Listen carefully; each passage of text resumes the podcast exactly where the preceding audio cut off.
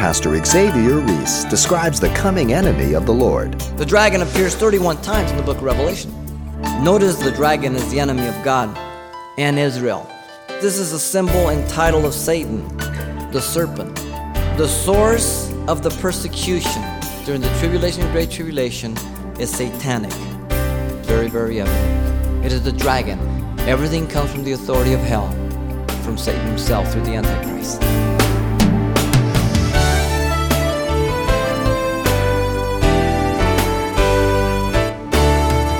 Welcome to Simple Truths, the daily half hour study of God's Word with Xavier Reese, Senior Pastor of Calvary Chapel of Pasadena, California. Throughout history, there have been very few seasons of true peace. It's always been about a struggle of one kingdom against another. Well, Pastor Xavier reminds us that the same is also true for the spiritual world. Satan is constantly waging war against the kingdom of God.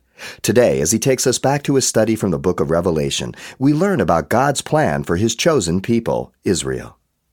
Revelation chapter 12, verse 1 through 17, and the message entitled Israel, Messiah, and Satan. War is defined in the following way by the American Heritage Dictionary. Listen well.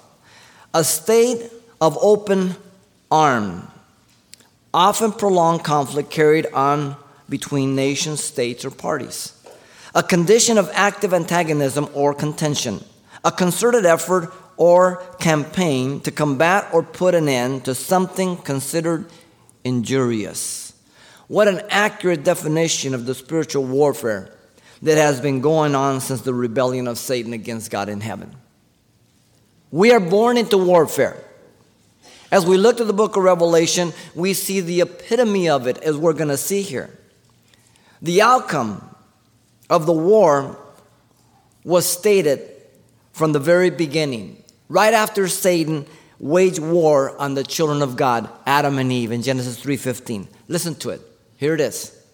I will put enmity between you and the woman, and between your seed and her seed. He shall bruise your head, and you shall bruise his heel. From the beginning, God declares the warfare and the outcome of it. The bruising of the heel was a temporal wound of Jesus on the cross. He rose after three days.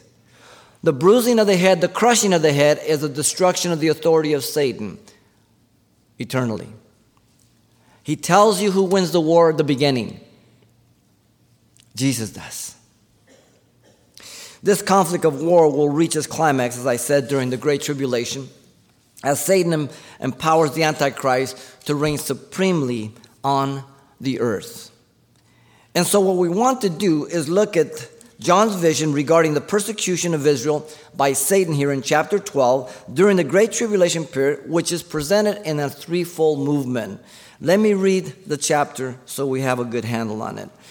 Now, a great sign appeared in heaven a woman clothed with the sun, the moon, and under her feet and her head a garland of 12 stars.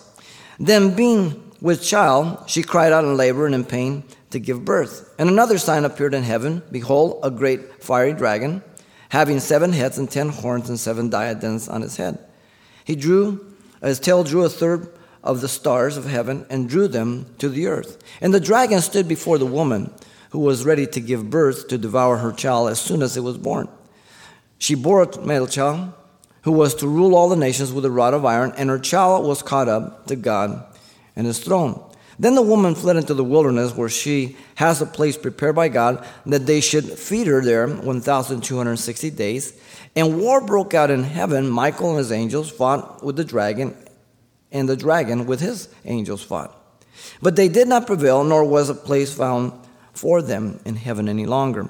So the great dragon was cast out, the serpent of old, called the devil and Satan, who deceived the whole world who was cast to the earth, and his angels were cast out with him. Then I heard a loud voice saying in heaven, Now salvation and strength in the kingdom of our God and the power of his Christ have come, for the accuser of the brethren who accused them before our God day and night has been cast down. And they overcame him by the blood of the Lamb and by the word of their testimony, and they did not love their lives to death. Therefore, rejoice, O heaven and you who dwell in them. Woe to the inhabitants of the earth and the sea, for the devil has come down to you, having great wrath, because he knows that he has a short time. Now, when the dragon saw that he had been cast to the earth, he persecuted the woman who gave birth to the male child. But the woman was given two wings of a great eagle that she might fly into the wilderness to her place, where she is nourished for a time, times half a time, from the presence of the serpent. So the serpent spewed water out of his mouth like a flood after the woman, that he might cause her to be carried away by the flood. But the earth helped the woman, and the earth opened its mouth and swallowed up the flood which the dragon had spewed out of its mouth. And the dragon was enraged with the woman, and he went to make war with the rest of her offspring who keep the commandments of God and have the testimony of Jesus Christ. The persecution of Israel by Satan during the Great Tribulation period presented in a threefold movement. Here it is. First, the vision of the woman, her child, and Satan, verse 1 through 6. Second, the vision of Satan being cast out of heaven, verse 7 through 12. And then third, the vision of the woman persecuted by Satan, verses 13 through 17. The common denominator and thread in all three points is Satan. He's the source, all through it. Don't miss that. Now, let's begin here. Look at the vision of the woman, her child, and Satan in verse 1 through 6. The woman and her condition is given to us in verse 1 and 2. The woman is called a great sign appearing in heaven. Remember, John says earth, heaven, you got to find out where he's at. What's, where is this taking place? The word sign means something splendid or grand in scale. And the word is used for the deceptive miracles that the Antichrist does in the book of Revelation. Chapter 13, verse 13, verse 14, 16, 14, and other portions. Now notice the woman appears clothed with the sun, the moon under her feet, and her head garland uh, of the 12 stars. Now, the identity of the woman is related to the Old Testament. Most of what you find in the book of Revelation, contrary to what people say, comes from the Old Testament. We already have it. And the interpretation, most of it is given to us. We're not left to our free subjective interpretation. Most of it is interpreted for us. God knows how our imagination can wander. And so he makes sure that we're not going to be able to make mistakes in these critical texts that he gives to us. Joseph interprets who this woman is. It goes back to Genesis chapter 37, verse 8 through 10. You remember when Joseph, God was training him before he went to Egypt, and he gave him dreams, and he told his brothers they were going to bow down to him, and they got all upset? Well, then, there in Genesis 37, 8 through 10, his brothers said to him, Shall you indeed reign over us? Or shall you indeed have dominion over us? So they hated him even more for his dreams and for his words. Then he dreamed still another dream and told it to his brethren and said, Look, I have dreamed another dream. And this time the sun, the moon, and the eleven stars bowed down to me. And so he told it to his father and his brothers. And his father rebuked him and said to him, Listen, what is this dream that you have dreamed? Shall your mother and I and your brothers indeed come to bow down to the earth before you? Right here, we have the interpretation of what is given here in Revelation it's the nation of Israel. We're not left to our own interpretation. This image is found in the Old Testament, and it's identified for us who it is. So we cannot give it any other identity. Now, Abraham's seed, as you know, often is likened unto the, the stars of the heavens. Genesis 15 5 is one passage, many others. The multitude, God would multiply them. Notice in verse 2, the woman is pregnant.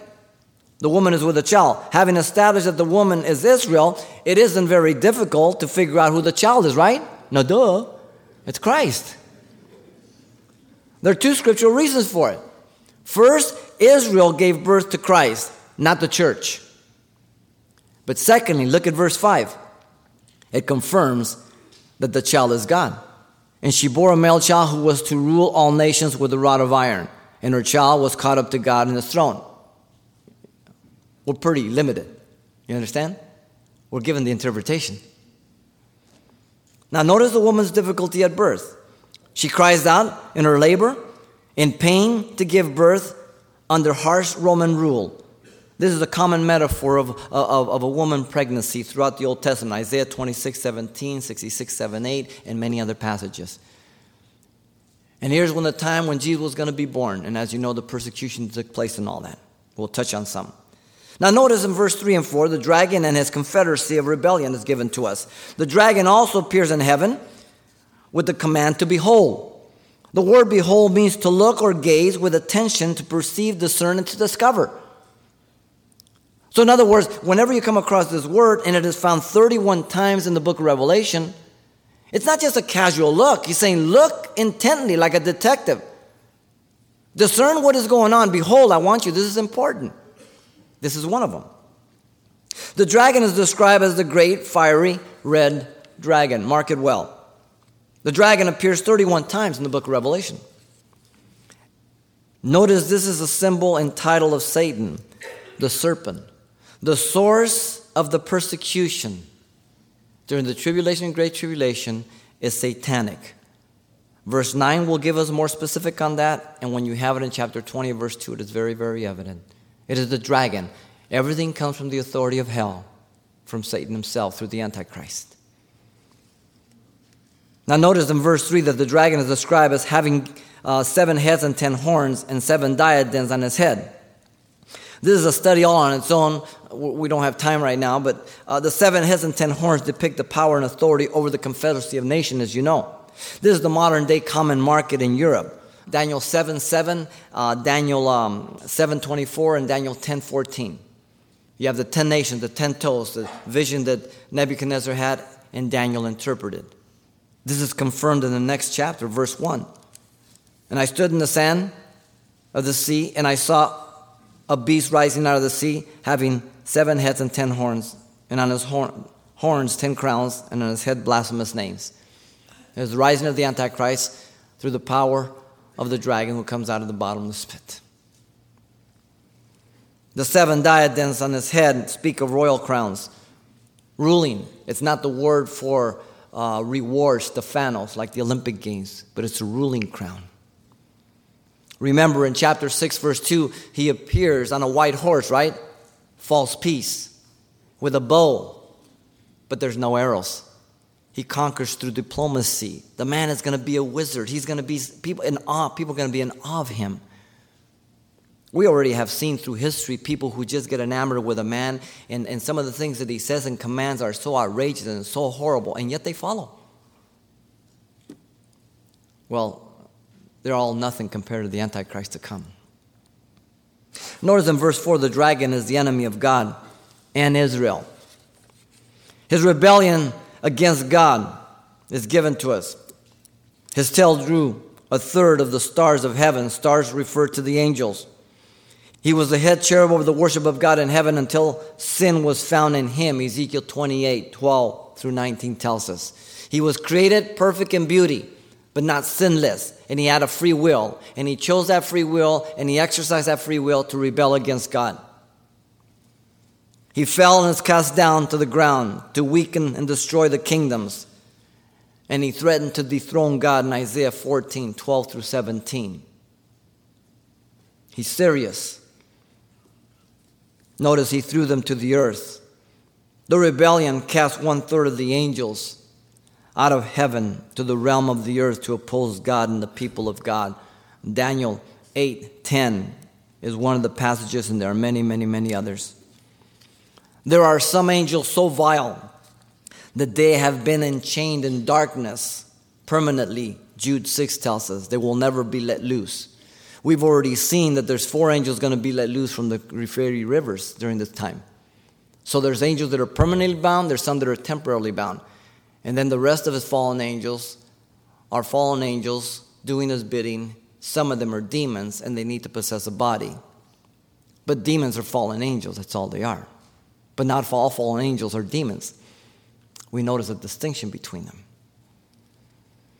Notice they are identified for us when we read the book of Ephesians in chapter 6, verse 12, because the minute you and I are born again, we're born into warfare. Listen, for we do not wrestle against flesh and blood, but against principalities, against powers, against rulers of darkness of this age, against spiritual hosts of wickedness in the heavenly places. You must understand as a Christian that the minute you're born again, the warfare just begins. And listen, it never ends until you go home. And I'm not talking your house, I'm talking about heaven, okay? So you need to put on the armor of God. You need to be wise And you never need to come to an attitude of mind thinking that the devil's a pushover or that you characterize him as one with red peaches and a pitchfork. I wish it was that easy to identify him. He comes as an angel of light.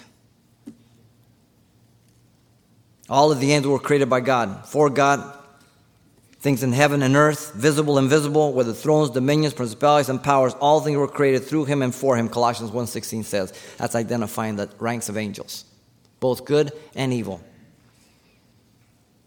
Now they were defeated by Jesus after he was crucified. He was in the grave and he descended to the lower parts of the earth and he disarmed principalities and powers and made a public spectacle of them triumphing over them colossians 2.15 says and he scooped up all those who died in faith and he could not be stopped why because he destroyed him who had the power of death hebrews says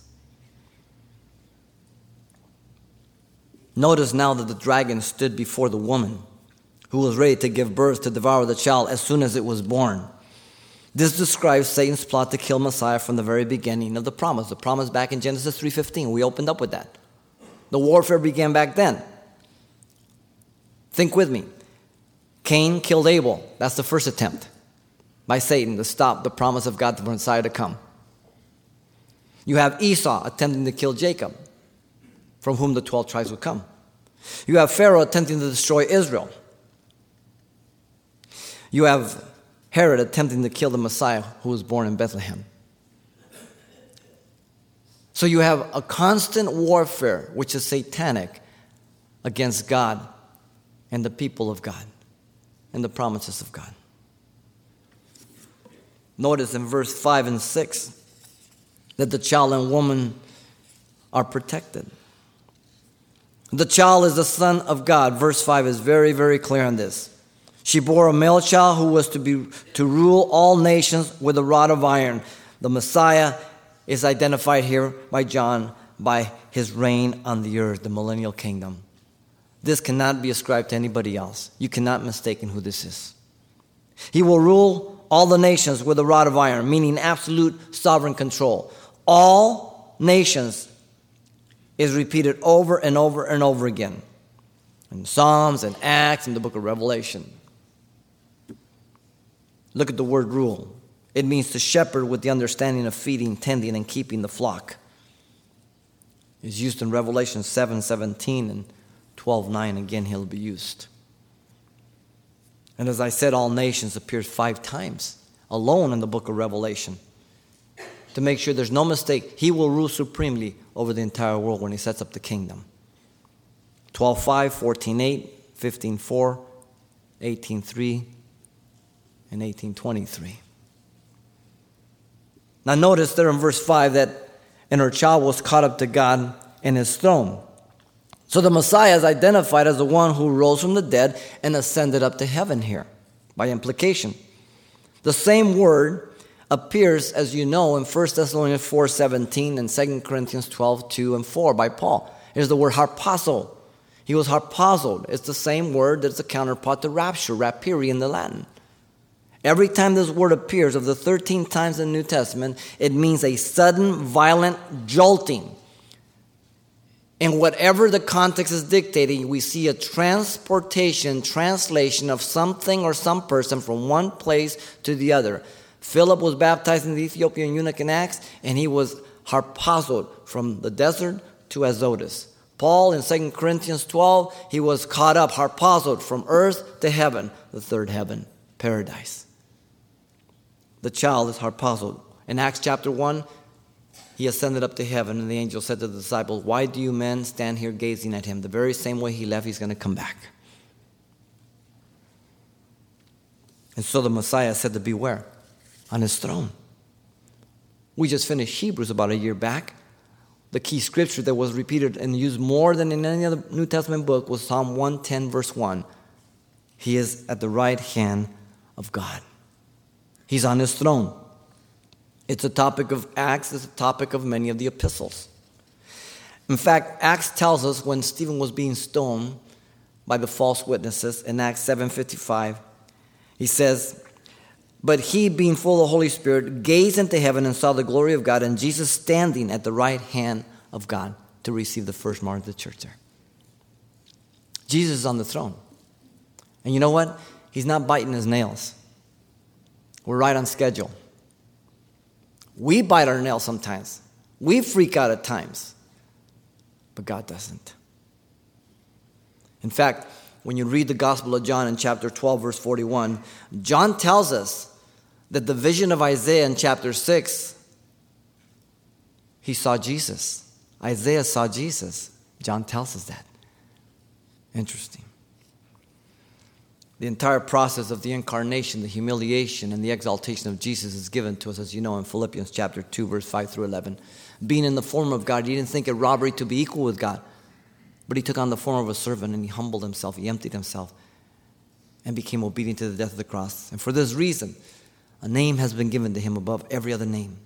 That at the name of Jesus, every knee should bow, every tongue confess that Jesus Christ is Lord. Amazing. Notice that the woman is the wife of God. Verse 6. Then the woman fled into the wilderness, where she has a place prepared by God. Underline prepared by God. Being divinely protected. It's a place that's prepared for her. Prophetic. Satan, through the Antichrist, will persecute Israel. It is believed that this particular place is the city of Petra in modern day Jordan. We've gone through it as we've gone through Isaiah. Listen to Isaiah uh, 16, 1 through 4. Uh, Send the lamb to the ruler of the land, from Selah, which is Petra, to the wilderness, to the mount of the daughters of Zion. For it shall be as a wandering bird thrown out of the nest, so shall the daughters of Moab at the ford of Arnon. Take counsel, execute judgment, make your shadow like the night in the middle of the day, hide the outcast, do not betray him who escapes. Let my outcast dwell with you, O Moab. Be a shelter to them from the face of the spoiler, the title for the Antichrist. For the executioner is at an end, devastation ceases, the oppressors are consumed out of the land. Ezekiel the prophet says something about this time also. Listen to him. In Ezekiel 20, verse 35 through 37, and I will bring you into the wilderness of the peoples. And there I will plead my case with you face to face. Just as I pleaded my case with your fathers in the wilderness in the land of Egypt, so I will plead my case with you, says the Lord God. I will make you pass under the rod, and I will bring you into the bond of the covenant. I will purge the rebels from among you and those who transgress against me. I will bring you bring them out of the country where they dwell, but they shall not enter the land of Israel. Then you will know that I am the Lord. Very, very specific, the cross reference here to the time and the place, the city of Petra. I have been at the red rose city of Petra. It's a gorge wide enough sometimes only for a horse to get through. It snakes about 4,500 feet to enter the city. And when you enter the city, you open up to the temple treasury of the city. Beautiful. And it, all the buildings are carved into the mountain. A red rose sandstone. God will protect her, provide for her there. Notice the woman will be fed there for a thousand two hundred and sixty days. That's the three and a half years. Exactly the three and a half years of the Great Tribulation. The last three and a half. God will nurture her. The Antichrist will break the covenant in Daniel 9 27 in the middle of those seven years. Jesus referred to it as the abomination of desolation, as we've seen in Matthew 24 15. In fact, Paul reminds us in Romans 11 1 that God has not cast off Israel forever, right? He has the remnant. Israel is the wife that's been put away by divorce. The tribulation and great tribulation is to prepare Israel for her Messiah. It's one of the reasons. Pastor Xavier Reese explains the events leading up to the redemption of Israel, the nation. And you can request a copy of today's crucial message from Revelation titled Israel, Messiah, and Satan. As always, it's available for just $4 on CD. Make sure you share this study with your friends and loved ones. The title to ask for once again is Israel, Messiah, and Satan. Or simply mention today's date when you write Simple Truths, 2200 East Colorado Boulevard, Pasadena, California, 91107. Or to make your request by phone, call 800 926 1485. Again, that's 800 926 1485. Or the address once again is Simple Truths, 2200 East Colorado Boulevard, Pasadena, California, 91107. And it's important that you tell us the call letters of this station when you contact us. How accurate is prophecy when it comes to God's chosen people? Find out when you join Pastor Xavier Reese as he brings us more simple truths from the book of Revelation.